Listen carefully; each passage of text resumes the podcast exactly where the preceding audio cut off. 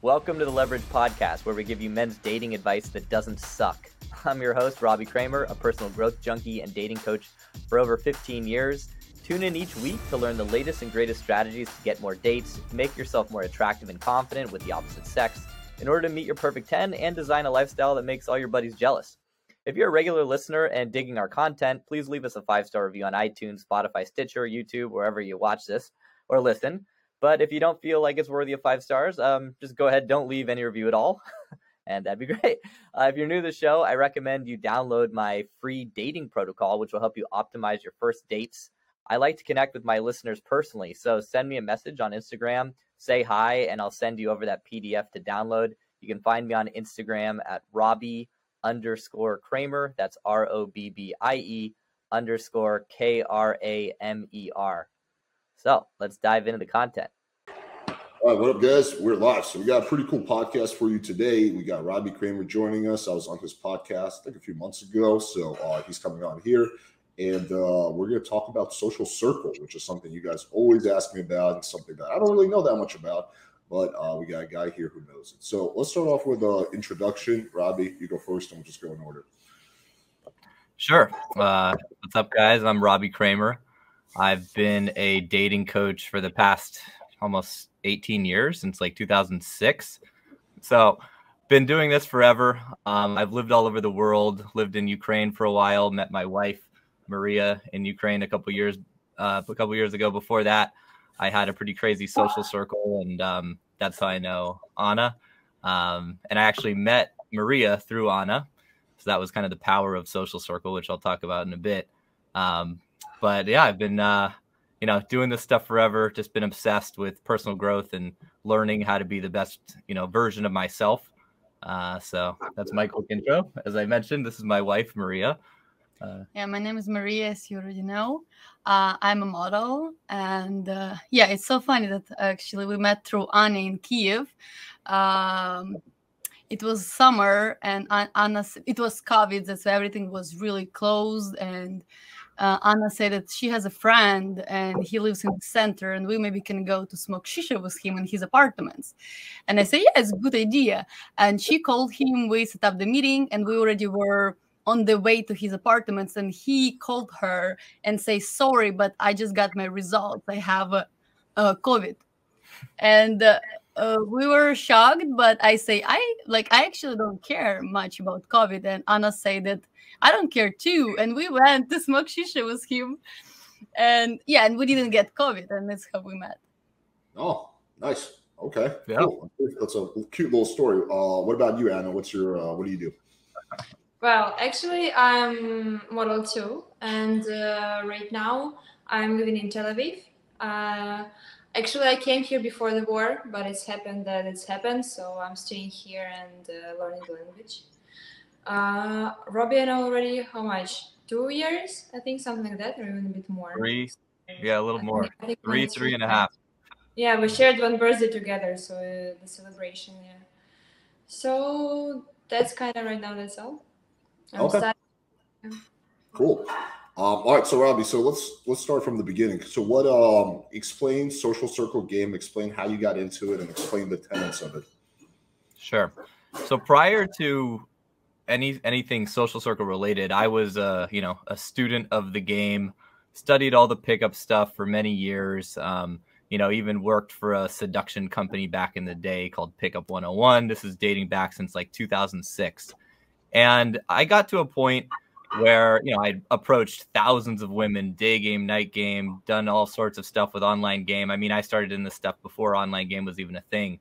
Like at the time, it was just like plenty of fish. And then you know, it, it Tinder came online and all the other apps seeking arrangements. So I've obviously studied all that stuff too. But around the time in 2014, I feel like I had kind of hit a plateau when it came to traditional game. Um, and I realized that the the women who I was the most attracted to, you know, call them eights and up, eights and up, right? Um, I was just feeling like there was like this imaginary bubble around them that I didn't have access to. You know, I'd see them at the nightclubs, I'd see them every day, you know, walking down the streets. I was living in New York City, but like just the standard sort of way of hitting on them, like trying to run up to them, trying to get their number. um, it was it was a lot more difficult. And obviously, getting access to them in the nightclubs was difficult too. But around that time, I, I also realized that like I'd go to these nightclubs and I'd see these beautiful girls, and I'd sometimes see these promoter tables. I'd notice there'd be like two or three promoters and like eight to nine girls. Usually the tables was were strategically placed in the club, like either next to the DJ booth, right at the entrance. And at first I just thought, oh, cool place, hot girls. I was kind of clueless to what was going on. But then we met some of these promoters and I kind of get a got a like insight into their world. I had them on my podcast. And I realized that these guys were crushing at a level with women that was way beyond any of these pickup artists or any of these dating coaches. Like they had access to these women. They were throwing, they, they were basically inviting them to nightclubs. The nightclubs would pay them to bring girls and they'd also give them free alcohol. And when I realized that this was like a whole business model and I started understanding like the, the tenets of the nightclub industry, I realized that maybe there was a way for me to kind of get in with these promoters. So that the, what every promoter usually lacks is money. Most promoters are young guys, you know, good looking dudes who have good skills with women. And I realized that I could trade with these guys and get access to their tables and their parties. So I had some Airbnbs in New York that was kind of like a side hustle where I'd get apartments and I'd sublet them on Airbnb. So I exchanged one of my Airbnbs uh, so they could turn it into like this fake model house. So what they would do is they'd allow these models who were living in New York. These aren't really real models. These are girls who are like trying to become models, uh, living in New York City, and they would have these these model houses. We called them mohos for short, um, where they'd let girls live for free, and in exchange, mohos. We call them mohos because like model hoes live in the moho, the model house, oh right? So the the, the promoters made money by bringing the girls to the nightclubs, right? But they needed a way to consistently get girls to show up because hot girls are very flaky, as we all know. So it was their idea to like have give these girls free housing in a model house. That way they could wrangle them all and get them to show up to nightclubs very easily. And they get paid by the club, as I mentioned. So I gave them one of our Airbnbs in exchange for access to all of their tables and all of their social circles. So now I was able to just kind of show up on a Friday, Saturday night even like a Wednesday, Wednesday, Thursday, they partied four or five nights a week at different uh, at all the best nightclubs around New York City. So I just show up with, uh, you know, and I'd be at these tables with all these models, the promoters that I knew. And what I found very quickly was that all of the stuff I had learned from the game, all of my like flirting tactics, all of my quote unquote game was not working on these girls. Uh, I was just getting blown out left and right. The promoters were, you know, hooking up with the girls at after parties but everything I had learned was like basically I had to throw it all out the window because it was all coming from like this approach sort of mentality and this I got to get them interested in me sort of mentality. So after a few months of just really struggling, I realized that the the fact of me just being there, having the status of being there and having that access was enough to generate attraction. And if I could just kind of chill and not like hit on the girl, actually like be friends with them and be cool and not try to hook up with them, then I started finally getting results. So everything about like pursuing women got flipped on its head. So then fast forward a few years later, um, I, am traveling in Eastern Europe uh, and have some family t- ties and relations from uh, from Ukraine. So I, when I went to Ukraine, I just kind of fell in love with the culture, felt like I was at home there, and ended up moving there. Um, and in 2019, uh, and so then I built my own sort of social circle. I'd done this in New York with the help of the promoters, but I wanted to kind of do it on my own in a in a cool place. Um, so I kind of did like the geo hacking thing because Ukraine at the time before the war, of course, was an amazing place to live. The cost of living was extremely low. The dollar went really far, and of course, it's filled with gorgeous women. So that was the draw for me. Um, and so once I went there, I was able to bring my clients over and do coaching workshops and boot camps there as well. Uh, but I really just kind of fell in love with the women, fell in love with the culture. And I did the same thing over there. I got some Airbnb apartments. I opened up like the ability to have girls stay in these apartments if they wanted to when they weren't booked out on Airbnb. Uh, and I created my own sort of little social circle, got some deals with the nightclubs there, started throwing events and hosting parties, and took those same kind of concepts. And I can go into those more if you want about not hitting on the girls, friend zoning them, uh, not being kind of like the sleazy pickup guy, and instead, you know, letting that yeah, social. Bad. I love, I love being the sleazy pickup guy. That's like my favorite thing. I love, I love it too. But hey, girls, you guys oh, like oh, yeah. candy? Yeah, you want a little candy? All right, so let's uh, let, let's. That's, that's what I liked about your stuff, Alex. Um, you know, when I came across your online dating content, I really liked it because it wasn't sleazy. It wasn't pickupy. It was just like I felt like it was natural and it was also super efficient and super effective for you know basically taking a woman that you don't know and you know creating those relationships and and I like how you're you know you're very honest you're very upfront with like the way that you just who you are and what you do so that's kind of why I wanted to have you on the podcast in the first place when when you came on mine Thanks, man. I appreciate that. Okay, so what you're saying is actually very similar to what Michael Sartain says, which is interesting because when he first told me that, I was like, I don't know if I believe that, but now it's like two people saying the same thing. Uh, so that gives them more credibility. So the, the biggest concern that guys have, obviously, is being friend zoned. It's like, yeah, you know, if I don't show my intent, the girl will friend zone me. Uh, you're saying that when it comes to social circle, it doesn't work like that. Can you explain that a little more? Like, how do you avoid being friend zoned if you're not showing any interest? This is the important part, and this is so all guys, you know, once they hear about my content or they hear about social circle game from someone like me or Michael Sartain, they're like, "Oh, I want to do that." because who wants to do the approaching thing and deal with that rejection and you know who wants to actually transform themselves into into that guy like pickup is hard the problem is if you don't do that if you don't get over your fear of rejection if you don't learn to approach if you don't kind of go through those trials and tribulations that make you that attractive man and you do the social circle thing you're just going to get friend zoned all the time and you're going to get no love and I see that all the time with clients. They want to skip that process. So I say, no, you, you don't get to do that. You got to do, because what happens when you approach, when you do day game, when you're out there, like going on dates, getting in reps, getting rejected, failing, you're learning. You're not just like, you know, hooking up. I mean, that comes from it, but you're also learning to be the most attractive version of yourself. So you don't get to skip that part. You've got to go through that work because if you don't, you are just going to get friends on these environments because women can tell if you're a phony or you're actually confident or not, right? Like women, hot women, they're going to sniff you out within a, a, matter of milliseconds just by like, they're going to take one look at you. All right, his fashion sucks. I can tell by the way he's looking at me. He's super intimidated. He's a, he's a nerd. He's just like, I'm not, a, I'm not in. Yeah. Um, so what I'm saying is like, basically, yeah, you, you, you can't do this stuff if you don't have at least a solid fundamental base of being an attractive guy. But once you are an attractive guy, if you then if you're then not thirsty and you're just cool and you kind of treat the girls like your friends and you're not uh, outrageously trying to hit on them with really attractive women this is going to be a way bigger generator of attraction because what do really hot women get? I mean you can ask them. They get hit on all the time right they're constantly being bombarded with interest so when they meet a guy who's attractive but not hitting on them they like whoa that's interesting i wonder why this guy isn't chasing me in fact that's weird. I'm I need him. I want to get validated by him chasing me. And the more that they're searching for that validation, yeah. the more they're going to chase you. So the act of not hitting on them and having other women around, which creates competition anxiety, is what gets you the hottest women. And you've got to be patient in this game. If you're going to play the social circle game, it takes a long time. You got to build it up.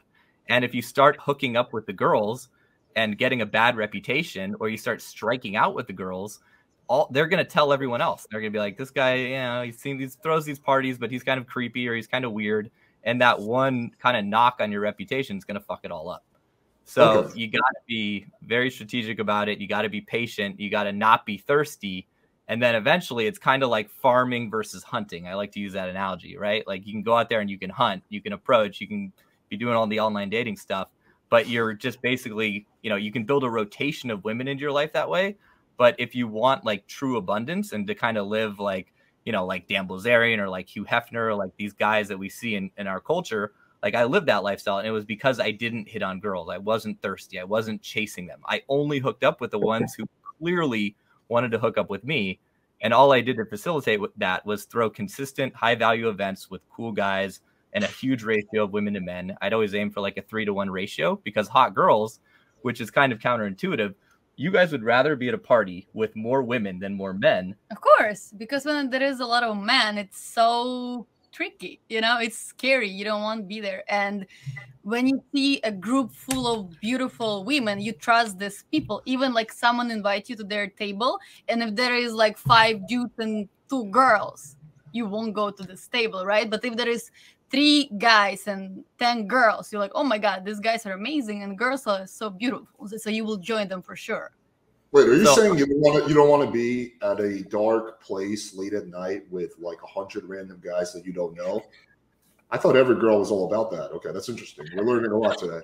No, I, I, I hear what you're saying. There's comfort and trust. But go okay. So going back to the sexual interest thing. So would you say that when you're doing this, you're showing zero sexual interest, or just a very minimal amount of sexual interest? Like, are you completely waiting? Because Danville's, I mean, fucking uh, Michael Sartain says that he completely lets the girl make the first move. He shows no sexual interest.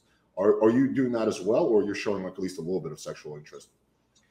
Uh, I'm I'm doing the basically like the minimum effective dose to to be flirty and to be fun, but I'm never pushing it across the line where I'm making the girl uncomfortable or I'm making it obviously known that I'm into her and chasing her. So like Anya is a good example. Like when we met, Anya, did I ever like hit on you or blatantly like try to hook up with you or anything like that?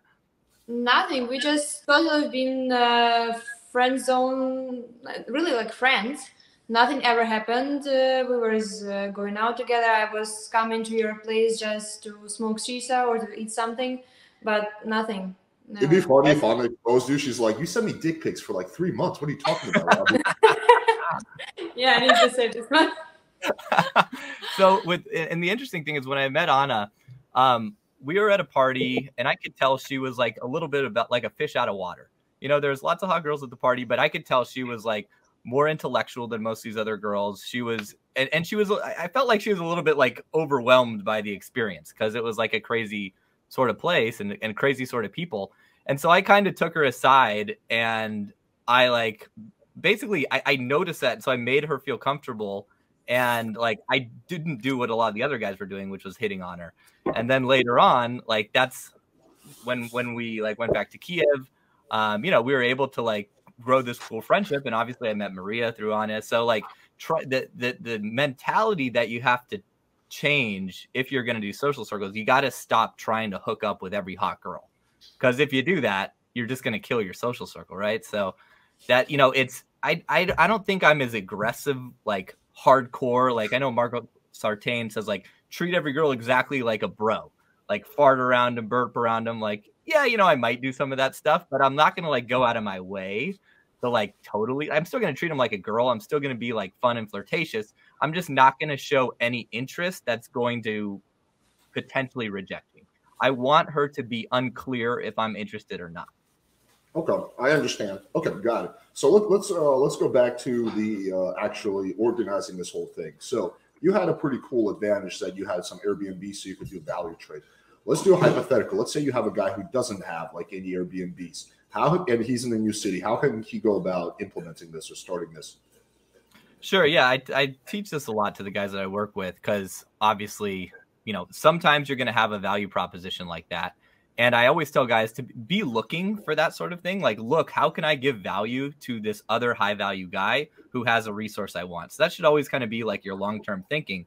But if you don't, there's actually ways that you could do this even if you have nothing. So, for example, like let's say you live in New York or, you know, you have two or three other wingmen who are also going out and kind of like doing the same thing as you. They're approaching girls or even one wingman rather than like use promoters to find girls you can do this yourself. You could do you could use online dating to source women. You could use day game you could use night game whatever you're going to do you have to source women from one one of four ways. You got like online dating day game night game or social circle right? So if you're to find girls for your social circle you got to source them from somewhere.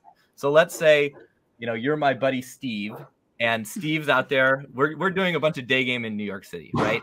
Steve, that's a very nice long head of hair that you have there, Steve. Thank you. So rather than you know taking my day game leads out on dates and trying to hook up with them, I might do just like a really short, quick, you know, grab drinks or grab coffee date, just to get to know you know the, the girl I'm going out with. But I'm not really going to hit on her. I'm not going to try to escalate on her unless she's making it totally obvious that she wants to hook up like then and there.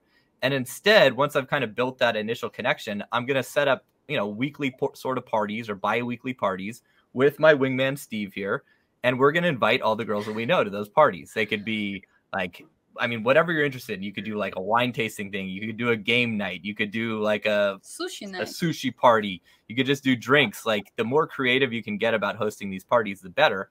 And now, rather than me only meeting the girls that I meet through day game, I'm meeting both that girl, the girl who shows up is probably going to bring a friend because no girl wants to come to like a, yeah, you won't go alone. you're not going to go alone, right? No, And then might bring two or three friends. And then Steve, my wingman, is doing the same thing.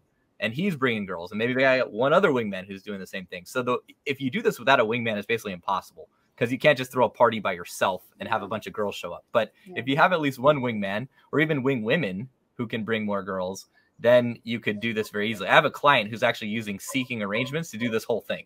Like he doesn't approach, he has crazy anxiety, but he's an attractive guy.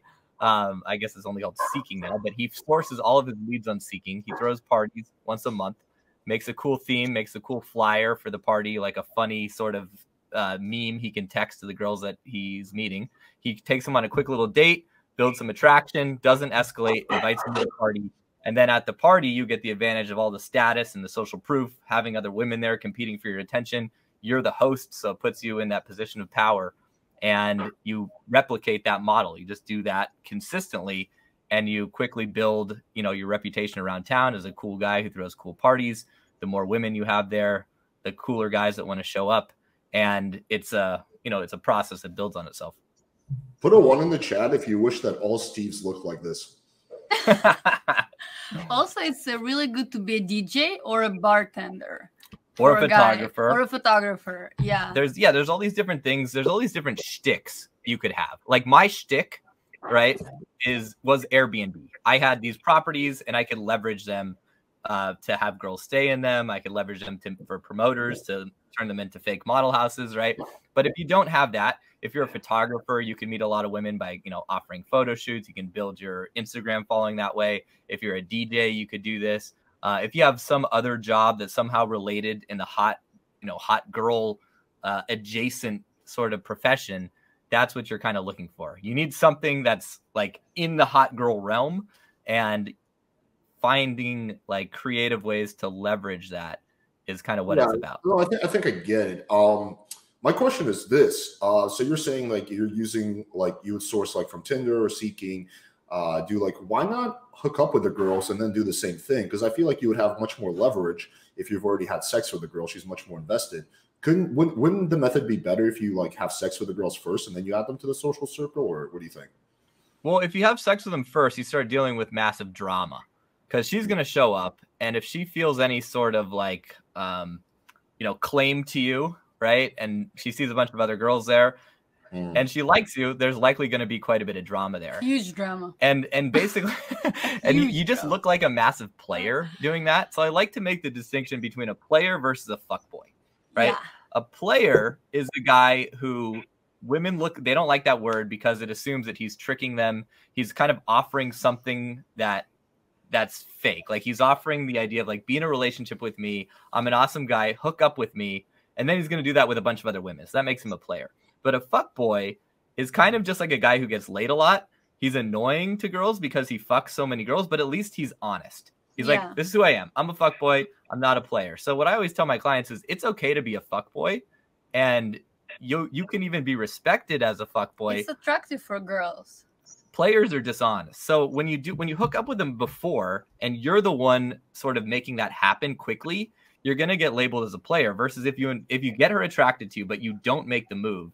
Instead you invite her to your party and then she's the one who's kind of making the moves on you because she has all this anxiety from other women competing for your attention. Well first it's going to turn her on more. Second she's going to make the move on you. And third when it comes time for like her to say well why, why aren't you monogamous with me? You'd be like, yo, you like hooked up with me at the party. You knew what I was doing. You knew what I was about. Like, look at my lifestyle. Like, it'd be absurd for her to to like have any sort of claim or drama over you at that point.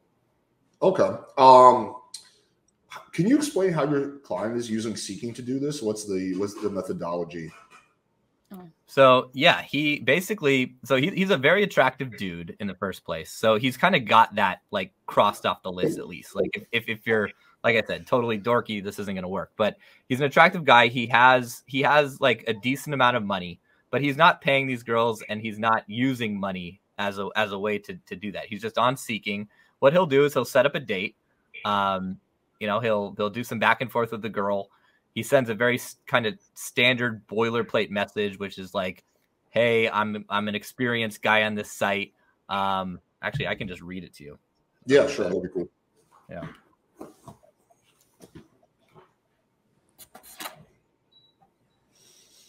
We're just beautiful. we don't have a lot to speak about. So his standard opener is "You look lovely" or "You look cute."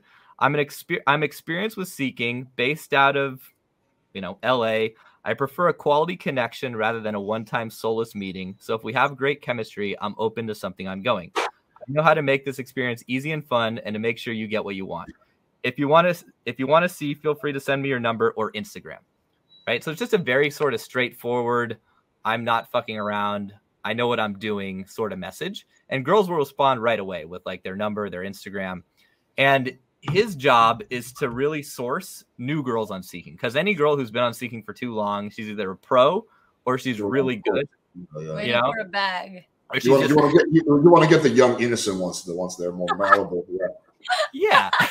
you want to get the ones who like have been on the site like Oh preferably less than two weeks. You can put that in the filters on Yeah. on that site, right? And then you're you're you're looking for the girls who are actually looking for a boyfriend and who just don't want a broke dude. Because Yeah. a lot of girls go on seeking because they want a guy who has some money. He's not just some broke that's idiot Tinder, Yeah. right? You're- You're right about that. Yeah.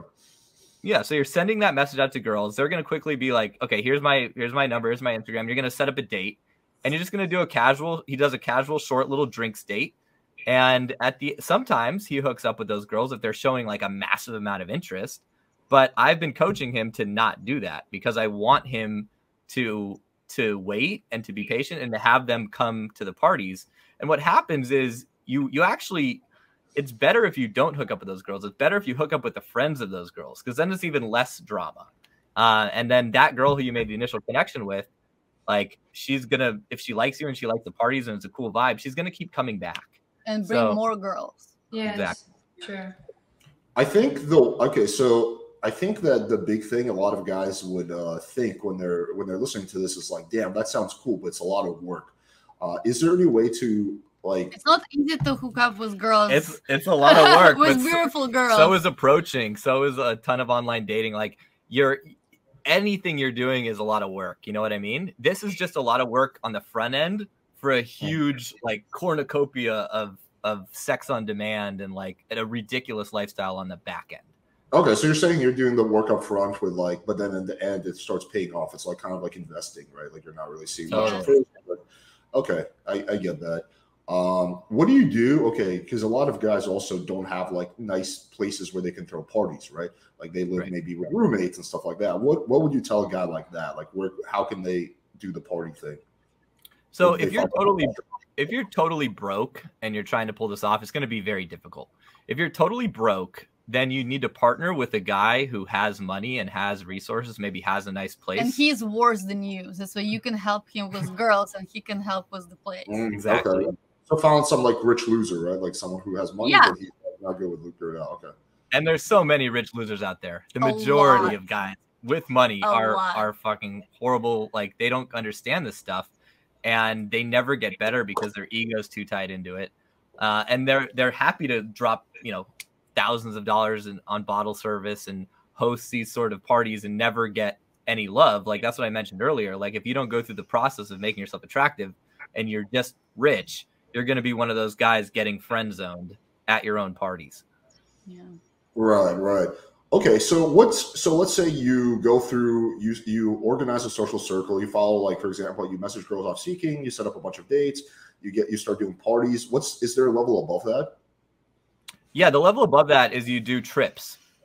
So once you have like a really cool group of of girls and guys, and you want to kind of take it to that next level, and you want to make it like like just a cool part of your lifestyle. Like for me, I wanted to have hot girls around me all the time.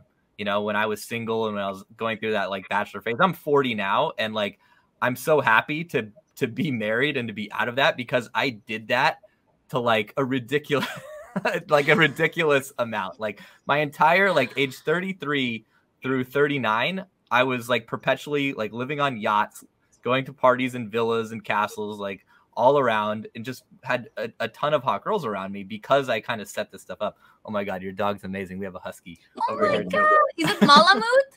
No, he's a husky. A husky. Texas. Anyways, um, our dog's in Texas.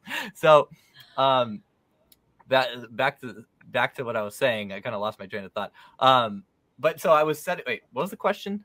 It was. uh, what's the level of on that? Oh, right. So once you have like a very cool following, um, you know, where where you have these women in your life, you have some cool guys, like it's really easy to plan like a weekend trip to like a music festival. That's what we first started doing when I was doing this in the US. We would do like a Coachella trip.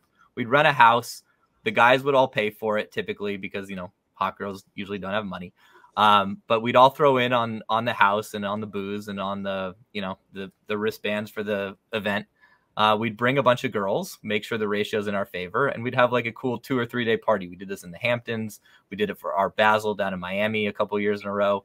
Um, and then, like, as that network grew and grew, you're just going to meet more beautiful women, more guys with money. Like, what every guy with money doesn't have is hot chicks. And if he yep. sees that you're able to bring hot chicks around all the time, they, these guys will throw money at you, literally. Like, yeah, come on my, come to my villa, come on my yacht. Like, I got a fucking house in, you know, in Italy. Let's do a party in Lake Como. So that's what we did. Like, we threw a party at a at the one of the Pope's castles in uh in Italy, like an hour north of Rome. We were throwing parties on Maldives yachts and doing stuff there. Uh, I did a bunch of parties in Ukraine.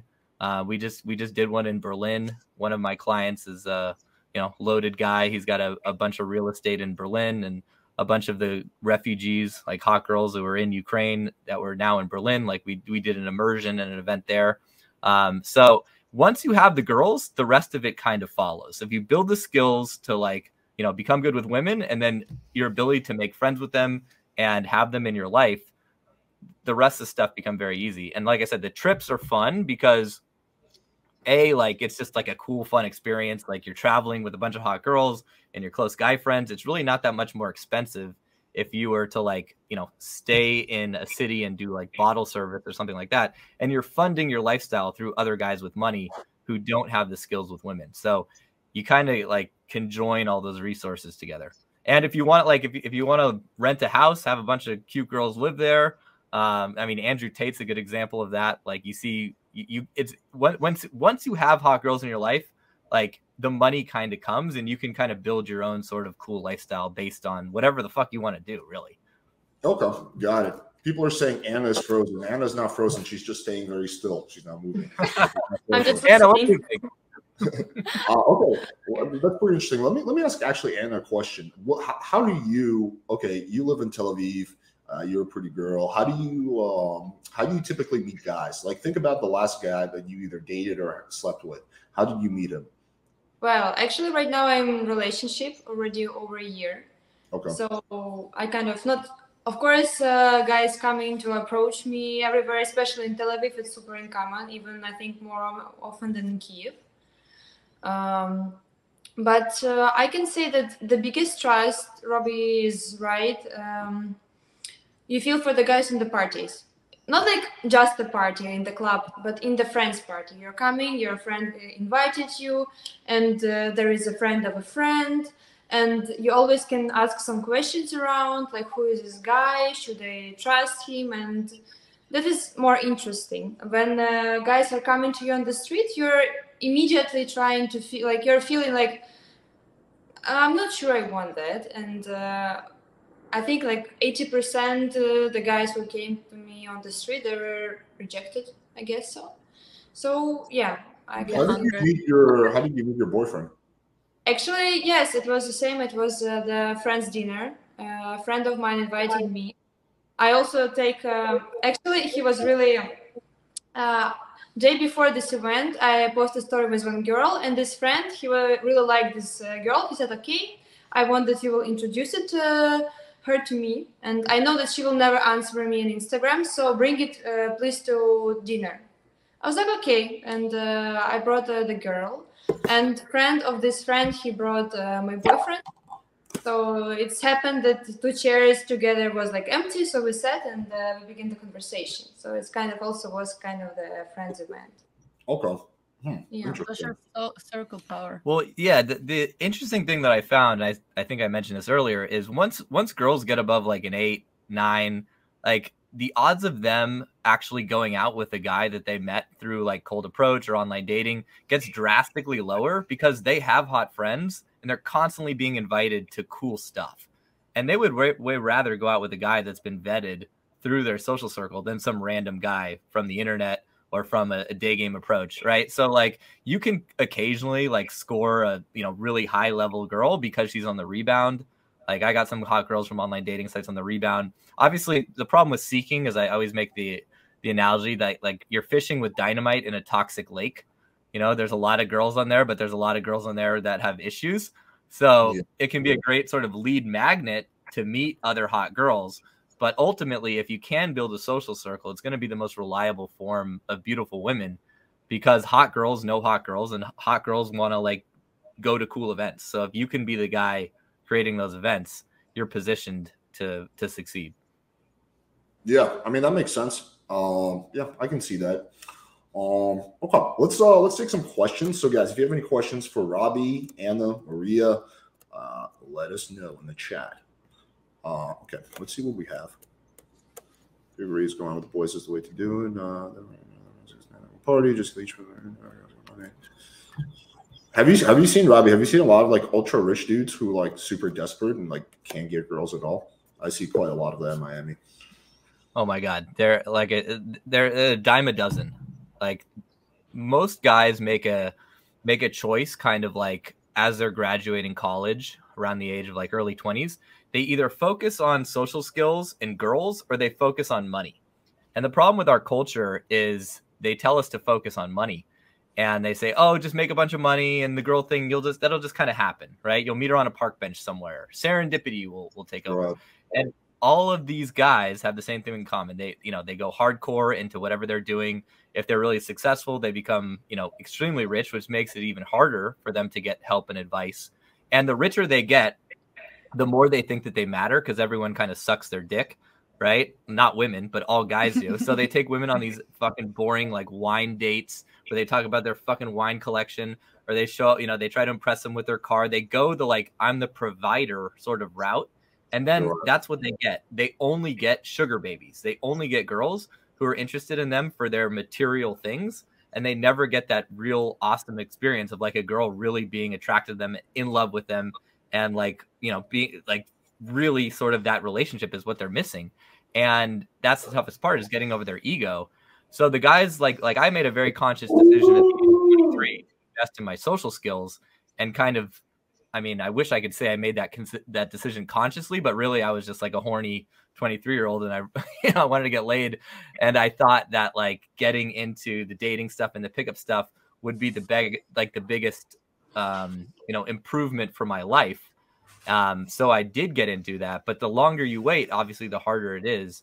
And there's just so many rich guys out there with money, with no game. And now they're at this like kind of impasse in their life where they're not willing to go back and learn these skills because their ego is too big. The only way that they do come back is when they get divorced. And, you know, they're in, I work with a lot of guys in their like 40s who are divorced. They got a kid or two. And they're like, you know, I never got this stuff handled. I got married to the hottest girl that I knew when I was like right out of college. And now I'm like, what the fuck do I do? Like, and, and it's tough for those guys. They can do it. Like the guy I mentioned who's crushing it on seeking, he's he's in his late 30s. He's got a kid and, and a couple divorces under his belt. But now he's going through the process that I went through in my early 20s. So that you know, that's not as good.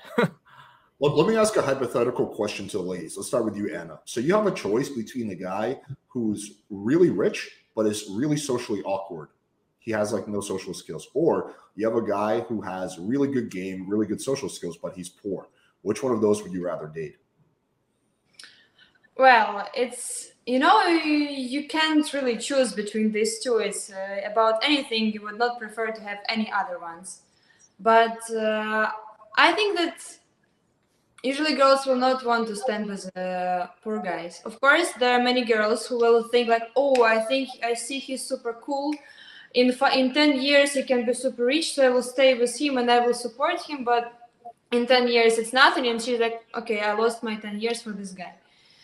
Uh, I think yeah, I think I would prefer the guy with money, but also I don't know if I wasn't there and I don't know if I was not be able to have the conversation with the guy. I'm not sure I was also want uh, I would also want to stay with him. So it's kind of difficult question. I'm not really able to answer it for 100%, but 67 uh, 60 70% goes to the rich guy. Okay. What about you, Maria? Like your question is so radical you know or like insanely rich or really poor. It's like never happened like this. Obviously i don't want to have a guy who earns less money than me right? Because uh, before i met robbie i work a lot and i earn like a lot of money and i was thinking to buy a flat in uh, kiev and everything. And obviously like if i can afford to go to the restaurants and pay for myself, right? I don't want a guy be able to bring me to these restaurants and pay for me, right? And some guys they're like, I don't go to restaurants. I would rather walk in the park or something. I don't want to change my lifestyle that I have and I able to afford to like lower level because he doesn't have money to like be with me on the same level. That's why obviously I want to have a guy who is uh, like like earns more money than me but it shouldn't be like really rich guy obviously if he's really attractive and uh, he has a good game uh, like i probably will date this guy okay let me take a quick stab too so the which guy would you rather have robbie I'd ra- I'd rather have the rich guy. Um, so so women can be very attracted to a guy's potential. So if you're broke and no. and you're no. no his potential. So like if I'm broke, but I'm know. really cool and I'm and you see that I'm going somewhere in my life, you're gonna be more attracted to me than just like you might fuck the guy for who's rich and who can give you this life, but you're never gonna really love that guy.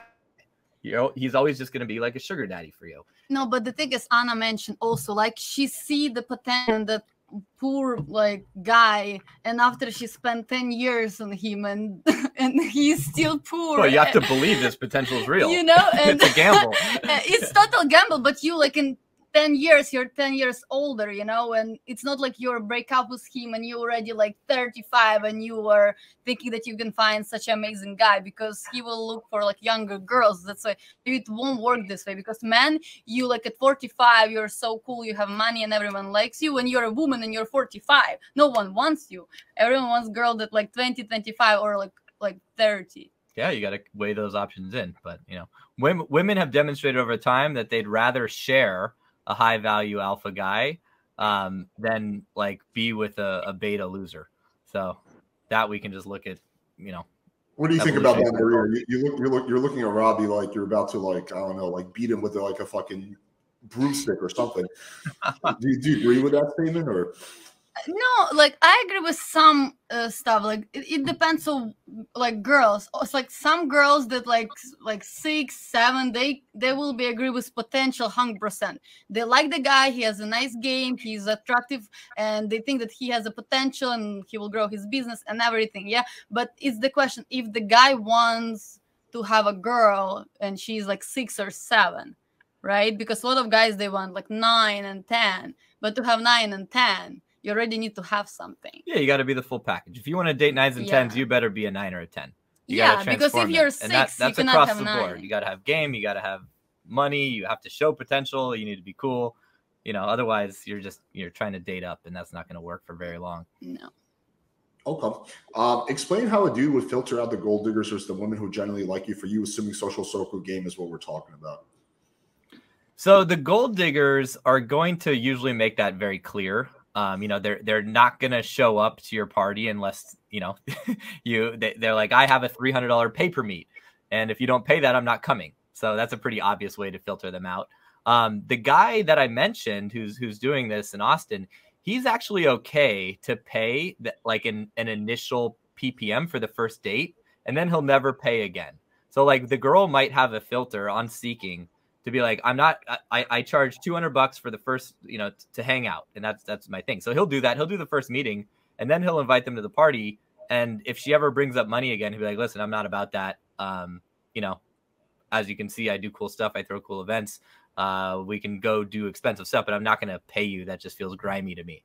And uh, I'd say like 75% of the girls that he's done that with are cool with that like even the ones that he paid on the first meet and he's only paying maybe like 10% of those on the first meet So the the clear gold diggers are just like not going to accept anything but like a cash transaction going forward. And the girls who are open to like finding a cool boyfriend or you know just being around cool people, they're they're going to weed themselves in. Okay. Here's another question, Rob. When did you when you did night game in NYC before Social, which was better, lounges with entrance fees or bars? Well, if so, lounges with entrance fees. Um, I guess he means like clubs. Usually in, in New York City, like No, no, it depends. Do girls need to pay for this entrance fees or it's only for guys? Is it free for Uh, girls? Because if it's not free for girls, you So- won't find girls there.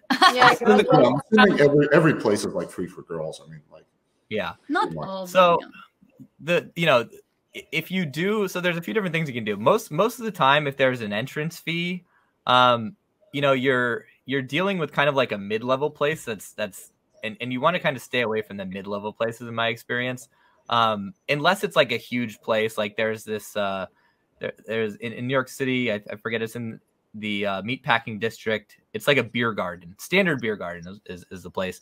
And i think they've got like a $10 entry fee but it's an entry fee for everyone. It's a huge venue. There's tons of girls, tons of guys there. Usually not like usually like a one to one or more guys than girls sort of situation. But because there's so many girls, enough girls, it can be a good place to approach. But if you're doing like social circle game, the whole thing is you want to have enough hot girls so you can walk up to any place and be like, listen, I'm not paying the entrance fee because I'm bringing three or four hot girls. They're gonna let you in. You walk up to a nightclub with four smoke shows the guy's gonna be like, yeah, come on in, and you can even sit with this promoter because they'll they'll gladly take you, right? Like you want to be the guy who shows up with the resources, not the guy like you know paying for access. And you can you can create that before you ever go to a club. And that was my thing. I would hack the system by bringing hot girls to the club or going with other guys who already had hot girls. So you want to circumvent circumvent that before you even do it. If you want to go out and like hit on girls at, the, at dive bars, go to like collegey areas, go to like the East Village, go to Greenwich Village where there's a bunch of like young girls going out to like these these bars and just do approaches. But that's what I would kind of recommend. Let's do one more question. What are the most common, easy, or not so obvious mistakes that guy trying to grow a circle needs to be careful about? Now completely ruined it for him, forcing him to start from scratch again. So uh, the question is like, what are the most common mistakes guys make doing this? So picking a bad wingman is probably the first mistake. Because if, if the wingman you have isn't on the same page, um, and he's just trying to like hook up with every girl, and he's the type of guy who will kind of like stab you in the back or talk shit on you to other girls, like the whole thing is just gonna, it's not gonna develop or it's gonna fall apart when it starts to develop. So really having the same sort of psychology as your wingman, understanding that it's a long term process, because you guys are a team. Like everything you do together is is either going to make or break. And that's the hardest part. It's not finding the girls. It's actually finding the guys to do this with. Because most guys suck. Most guys are you know they got their ego. They're not really like open to coaching. They kind of want to do it their way. So whether that and, and that can be tough too. If you don't have money and you kind of partner with a guy who does have money then there could be like another sort of sense of friction there because the guy with money is going to try to make the rules. So i'd say that's a huge mistake. And obviously just being creepy and hitting on the girls too much at the parties. Like if you have a ratio that's in your favor and you've already put in the work to like make yourself an attractive guy, you're gonna succeed. If you notice that you're getting friend zoned or your parties aren't producing any results, you need to go back to the drawing board. You know, do some approaches, get over your anxiety. Like if you're afraid of hot girls, like if they're so intimidating where you like totally lose yourself and your presence around them, then you need to go back to the drawing board. You need to go on more dates, get in reps, and build that success. So when you do have this, you know, opportunity, you're able to capitalize on it. Yeah, I've got one guy in my story. He was stalking me for one year, calling me from different numbers just because I asked him on the first date. I was just like, no, thank you. Yeah, yeah. It's got to be interesting being an attractive girl. You probably get like all kinds of crazy DMs. Yeah, Oh my Like- god. depends a Like, lot. people are like, oh my god, She's I'm a gonna fly huge you out to Liverpool. Saudi Arabia and like fucking give you a camel that you can ride if you fuck me or something. Yeah. Uh, the shit that she shows Oh me, God. even these guys know she's married. Like they, I'm all over her Instagram. Like you know, they, they, they still don't stop. Yeah, they you don't know? care. They don't care. Yeah, they don't Just care. the amount of thirst out there is ridiculous. yeah, Come on, recently I told some guy on the street that uh, I have a boyfriend, and he said me that uh, boyfriend is not a wall he can move. I heard it saying before from the girls, but not from the guys. So it was. That's funny. Uh, but yeah, okay. This was so Robbie. So where can guys find you? Where can guys check out your content? Uh, where can they get your coaching? Like, what should they do? Sure. So if you go to innerconfidence.com, um, I'm over there. I've got a podcast as well that you were a guest on. It's called the Leverage Podcast. Uh, you can find that on like iTunes, Spotify, all the spots. Um, and then I have a, an ongoing mentorship program called the Leverage Group. And uh, the coolest thing about that is you get linked up with other guys around the world that you can literally like start doing the social circle stuff with. You get kind of download all the psychology stuff and and become the guy who can figure this out. And then I can kind of plug you in with other guys where you can do this with in different cities. We got some guys in Berlin, we got some guys in New York City, we got some guys down in Medellin, Colombia. Uh, we had a bunch of guys in Kiev before the war, but that's kind of the coolest part. It's like a brotherhood of dudes who are all on the same page, um, you know, doing the work, whether that's the beginner stuff all the way up to this really advanced social circle stuff. So I want to let you guys know we've opened up a few spots in our exclusive mastermind program called the Leverage Group. We're accepting applications if you want to join our select group of men and experience the radical power of accountability, stop procrastinating on your goals, cross everything off your sexual bucket list, and become a beast who gets more stuff done. To learn more and apply, go to innerconfidence.com slash leverage. Thanks for listening. If you want more, go to innerconfidence.com and don't forget to subscribe to this podcast for the latest episodes.